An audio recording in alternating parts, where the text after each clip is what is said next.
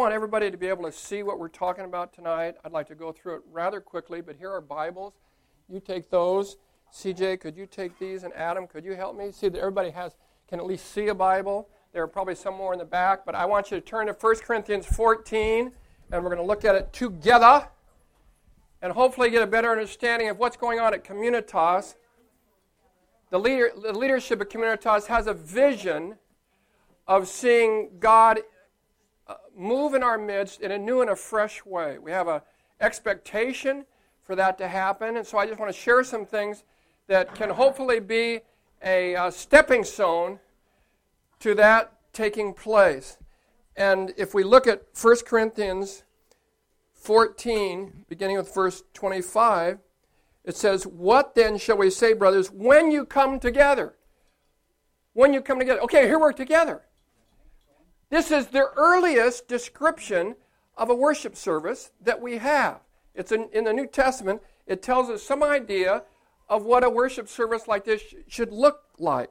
Now, if you back up a couple verses, in chapter 14 of 1 Corinthians, this is what it says And the secrets of his heart, whose heart? A guy that visits, has a prophetic word it will be laid bare, so he will fall down and worship God, exclaiming, God is really among you. Our prayer from the beginning concerning communitas is this. You want to know what it is? Okay. Our prayer has been that people who come here would encounter the living God. So that if they, if they never came back, at least that night, they would encounter something more than a different church or some good ideas or gain some knowledge, but they would actually be exposed to the living God. That's what happened here in verse 25. That this person came and said, My, God's here. I remember a guy came through the line at Trinity Lutheran where I was pastor. And he said, Pastor Paul, that's what they called me. I've been here for 20 years. Today I worshiped. What was he saying?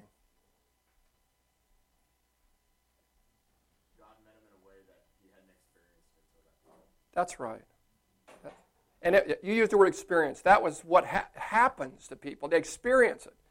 It's something to be experienced. I think of another person, a mother and her daughter. They were, they were going through some real difficulties. And I said, Do you have a church family? No. Why don't you try it on Sunday? They came, they were coming through the line afterwards, and I said, So how'd it go? And the daughter said, How'd it go? She cried her way through the whole service. She wasn't quite as excited as her mom, but her mom had encountered something. She had experienced it. It wasn't just church, it was the living God encountering. So that's our goal.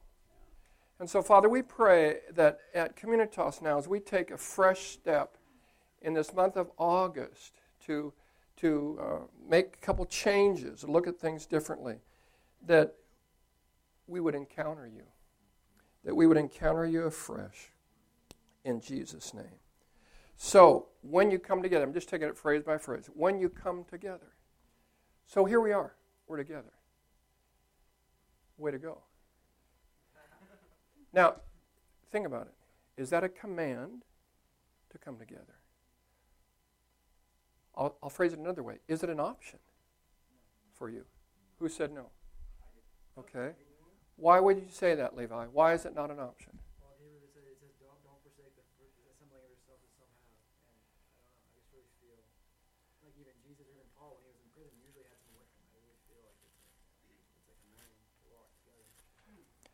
There are two passages in Hebrews, one that you quoted, about not forsaking. In Hebrews 10, it says, verse 25, let us not give up meeting together as some are in the habit of doing. Can internet church work? Because you're not getting together. Now, I think you can be blessed by internet church. I just don't think you can fulfill the admonition of the apostles to meet together. So I say, That's good. As is the habit of some. Now listen to this. But let us encourage one another, and all the more as you see the day drawing near. So, why do we come together? Get as much as I can, encourage one another, according to this passage. So, I hope you go tonight saying, Praise the Lord, I encouraged two people. I made their day tonight. Think about how you might be able to do that. You might make somebody's day tonight. When you come together, everyone, say everyone. everyone. Oh my, what a goal. Not someone, not a few, not a one man band. Church used to be, for many, almost a one man show, right? And I didn't do a whole lot to, to uh, proliferate something different. The focus, I'm sorry to say, was mainly on me. I mean, let's hope is on Christ. But, but the person up front was this guy. I wish I knew now what I knew then, and I would do it very differently. It says, everyone here. Does everyone include you? Okay. Everyone. We're going for it. We're not consumers here, and we're not spectators.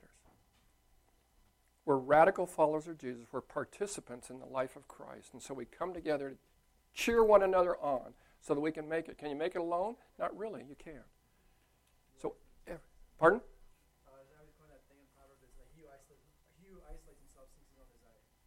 Ooh, yeah. Good. Yep. You can have this pulpit, Levi. so when you come together, everyone has a hymn. So that's telling us something about one of the priorities. A hymn is a sung song, possibly from the Psalter, which was the hymn book of the Second Temple Jews. Paul said, and he knew something about singing. Listen to this. He knows something about it that we don't know. Because he said, here's what you do you speak to one another in psalms, hymns, and spiritual songs. Now think about that. You speak to one another in psalms. Have you experienced that? I have because I have a singing wife.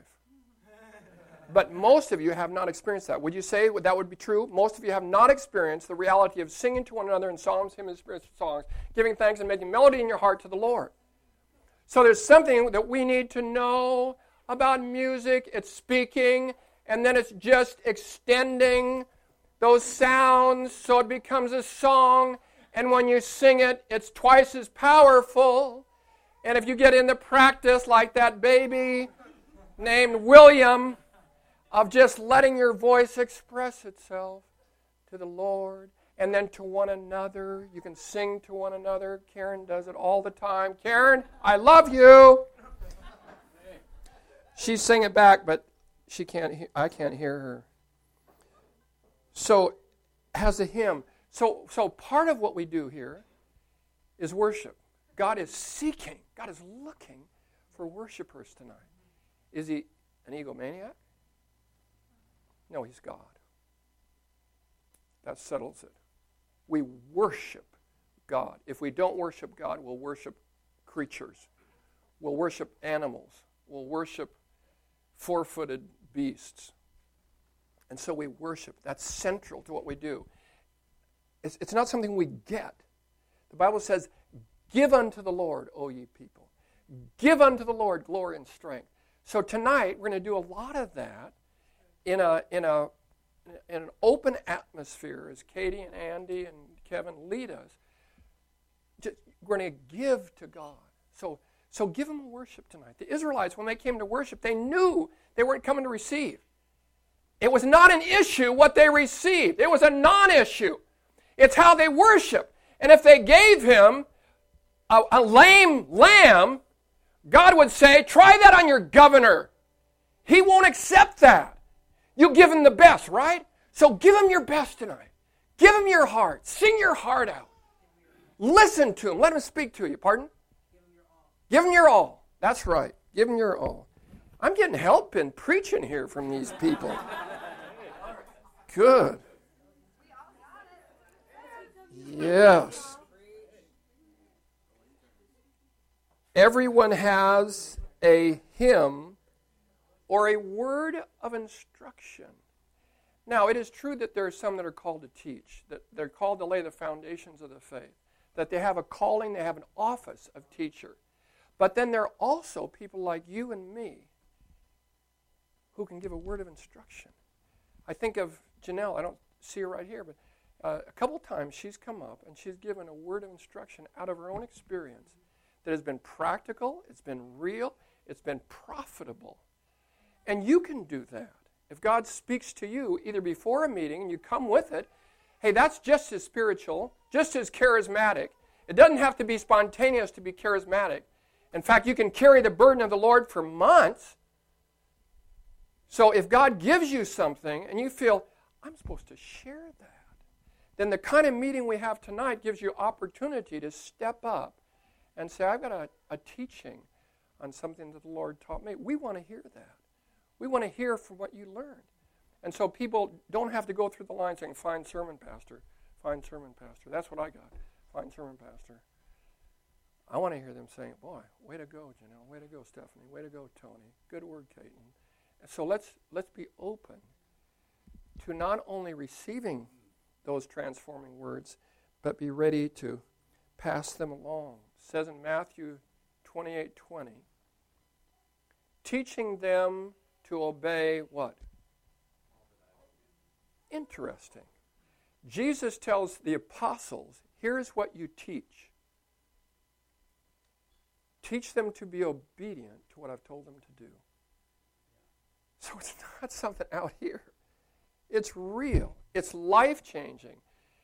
Timothy said it. I had it in my notes, Timothy. I'll show it to you afterwards. He prayed it. We want more than informational, we want transformational. And I said, You just gave part of my message. You're taking it away. He's accenting it. So we want more than information. We want transformation. We want our lives changed tonight. And so it may happen through you. It may be the preacher, but it may be through you that it really comes home. So you have a responsibility in that res- respect. You're a part of that, everyone. And God may give you a word that will transform us. So, all the, uh, oh no, then it says a revelation, a tongue, or an interpretation. Well, that's interesting. That's a part of worship. A tongue? I've been in charismatic renewal, get this, over half a century. 52 years. Do you know how many times I've heard a tongue in a Sunday morning service? I don't know, but it's less than seven. it's le- less than seven. Here it is. Here's the apostle telling us. And because we have not understood that and maybe been afraid, we have not had tongue and interpretation. So I'd like to see us change that in our community. We've done it about three times here. That's a better percentage than any church I know of. And, and then there's a way to do it. When we're singing spontaneously and you begin to sing in tongues, that's wonderful. That's biblical in Acts, they weren't interpreting all those tongues. So you don't have to interpret every tongue. But when they're stopping and we're listening to the Lord and someone speaks on a tongue, that's a tongue that's interpreted because it's a message. What if we did that right now? What if we stopped and had a tongue and then an interpretation? And then maybe I'll tell you the times that I've done it. I've done it in, in different settings, maybe about eight times or so. I've done it when the Lord says, Hey, you haven't done that for a while. Why don't you do it? And I, I don't necessarily get an overwhelming feeling, but I get, I get a word, I get an admonition. Do it. So I don't have a picture as, I'm gonna, as I start to speak in tongues now. I don't have a picture of what the interpretation is, you may get that. You may get it in the form of a revelation. It says a revelation, that's the Greek word apocalypsis. It means opening up of what is, what is hidden. The book of Revelation is called the apocalypse. the, the revealing. Jesus is being revealed, truth is being revealed. So now you may get something that will reveal something.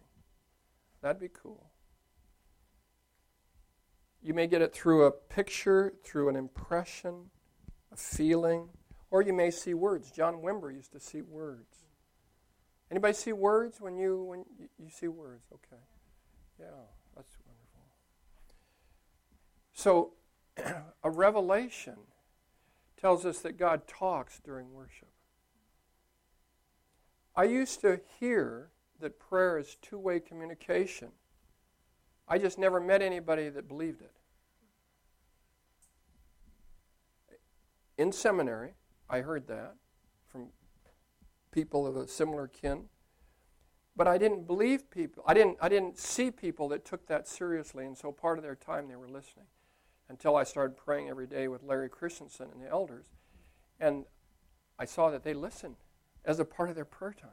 It became one of the joys of my heart to not only see that God spoke, but that He could speak to me. He can speak to you during worship times, and there can be a revelation. There can be a picture. There can be something that God will say right to you. Just start saying, if you don't, if you haven't experienced that, God talks to me. I'm His sheep. I hear His voice. Revelation, a tongue an interpretation. How wonderful that God comes to us in a service like this in a variety of ways. I'm getting close to the end here. I'm going to pray now.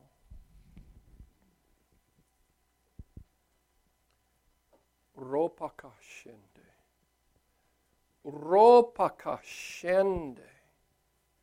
Ropakakera totonde. Jekonda varata kakahashito, dorapakaka, jorotandara orapa, oraka kapashende, orakaka potende.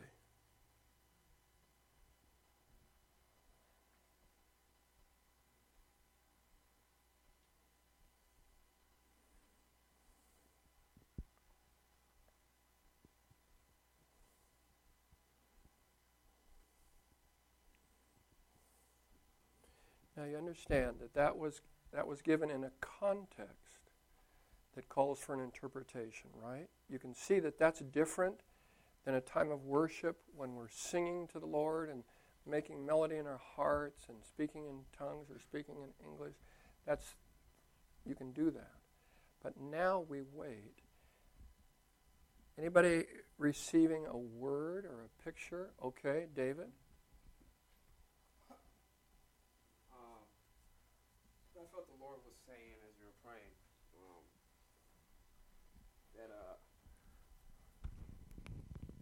Know, there's a lot of warfare, mm-hmm. and um, there's a lot of warfare against you here, and um, he wants you to know that this is good, but he says he wants you to understand that this is going to be very, very hard, and things are going to get very, very ugly, and it's a dark, cold world. If you're here, some of you are going to be martyrs, and it's come, it's soon. So be prepared, and you need to understand this. So he really wants you to understand this is no game. So don't come in here, you know, um, don't come in here um, half-hearted. You need to give your all. Okay. Okay. Thank you, David. It's not a game. I saw another hand go up. There can be multiple interpretations. Thank you for sharing that, Levi. Identity is going to be released to the church. Like I just feel like I mean that's something the Lord has really put on my heart a lot recently. It's just the identity of who we are as sons of God. That you know, like the only the only way you're ever going to step out and do any of the, any of the things that even Jacob was talking about is if you know who you are. If you know that you're loved no matter what you do, no matter where you go. That's the, that's the only way your identity is going to be rooted. And I just feel like the Lord is bringing that identity and that healing and that revelation and just a new mighty wind of His Spirit. So, Father, we pray that you take that word and bring it home to our hearts. That those who need to hear and get, get serious with the reality of your return, and that it will be tough, and the tough will get praying, responsible to you. Embrace your grace. And that you do give us a new identity. What I was, what I was seeing was uh, young adults stepping in and hitting home runs, stepping in and, and moving into a new place rather quickly. And I do feel that it's coming real soon with young adults uh, in the Twin Cities uh, going into places that they haven't gone before and passing by the rest of us who will wave you on and say, Go for it. Don't hold back. So, pardon? Um I got one. So I spoke to Father Becker last week. He's the Catholic priest that came from Saint Thomas. Um we had a really crazy, crazy conversation. Um and what he really believes is that it's not going to be like right now what's going to happen is we have the numbers actually really decreasing with Christians and it's really scary because we're like oh my gosh what's happening? Like all our people are leaving. But he said but the people that will remain are the people that are really true to who they are and really know like what the lord is and like have encountered him and have been baptized by the spirit. Not just like baptized by the water but like has encountered the spirit and like are gonna fight. And it's not gonna be easy like what david was saying holy crap yeah like it's so true like it's not easy um and then like and the truth is like we're not gonna have so much support from all these people that we think we can rely on like you're gonna have to figure out who are those really strong christians that are gonna risk it and are gonna be there holding your hand and walking it through with you but you might be standing alone sometimes and it's really, really scary. Um, but know that, like, once God takes us through this, like, we're going to have that really solid foundation, which is, like, exciting and, like, have that hope and focus on it. But it's not right now. Like, we're in a really big battle right now and it's really, really tough. But, like, the hope is that we will have that sound foundation. And there's people that are kind of wishy washy. will kind of brush away and we'll have that strong foundation which we need. Okay. Do we hear an amen? Just a couple more thoughts and then then he talks about tongues and prophecy specifically. says if anyone speaks in a tongue, two or at the most three. Okay, well let's have one then. Let's let's let's see it among us and then no interpreter, then you don't do it. Two or three prophets speak, and the others weigh carefully what is said. Do you weigh something if John Paul Jackson says it to you or Rick Joyner says it to you? Absolutely. You always weigh it. When the prophet gives it, he's done his or her responsibility, and then it becomes your responsibility. So, the end result is peace and order. And so, I'm going to ask the worship leaders to uh, come back up as I pray for you that God, you are in our midst, and, and uh, we invite you to continue to, your work among us. Holy Spirit, flow among us. Give us uh, freedom to do what you give us to do. Give us boldness. Just open your heart now. Come, Holy Spirit. Refresh us.